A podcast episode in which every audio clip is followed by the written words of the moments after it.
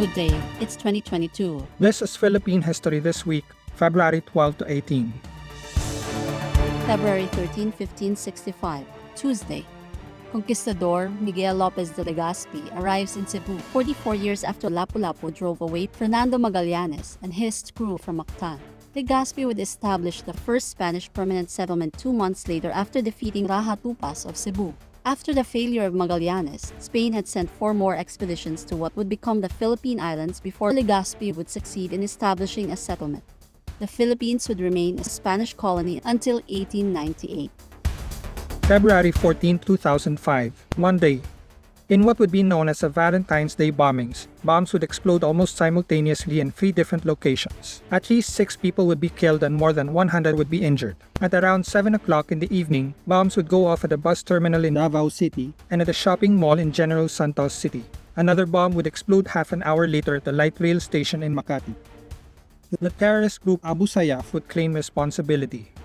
One month later, seven men including the group's leader, Gaddafi Janjalani, would be charged for the crime. The Supreme Court would come out with a conviction five years later. Ten years ago, at the Vatican, February eighteenth, twenty twelve, Saturday.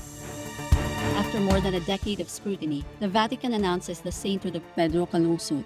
San Pedro Calungsod was a Catholic Filipino migrant, sacristan, and catechist who was martyred in Guam for his missionary work in sixteen seventy-two. Possible birthplaces of Calungsod have been placed at Cebu, Bohol, Leyte, and Iloilo.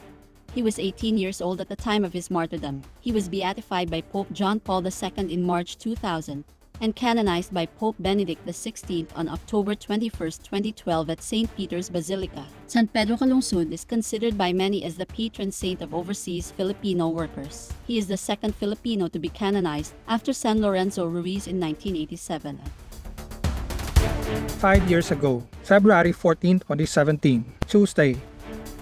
Environment and Natural Resources Secretary Gina Lopez orders the cancellation of seventy-five mining contracts, two weeks after ordering the closure of twenty-three operating mines. Many of the contracts, or mineral production sharing agreements, were in the exploration stage. All were within watershed zones. Given the unilateral action of Lopez, the Chamber of Mines of the Philippines would release a statement questioning whether the government still upholds the sanctity of contracts in the country. Lopez would not be confirmed by the Commission on Appointments. She would die in twenty nineteen.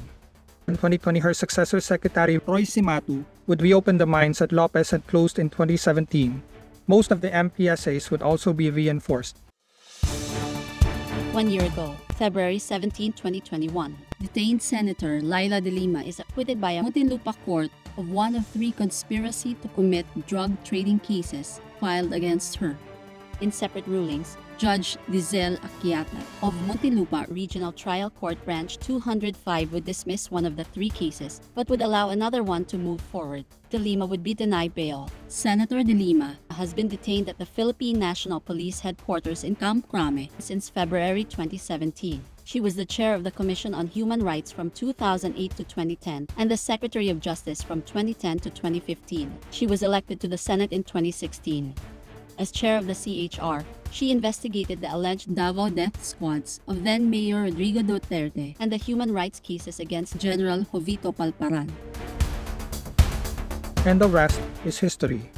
Keep reading about these events from reputable sources, then come back tomorrow, February fifteenth, wherever you get your podcasts.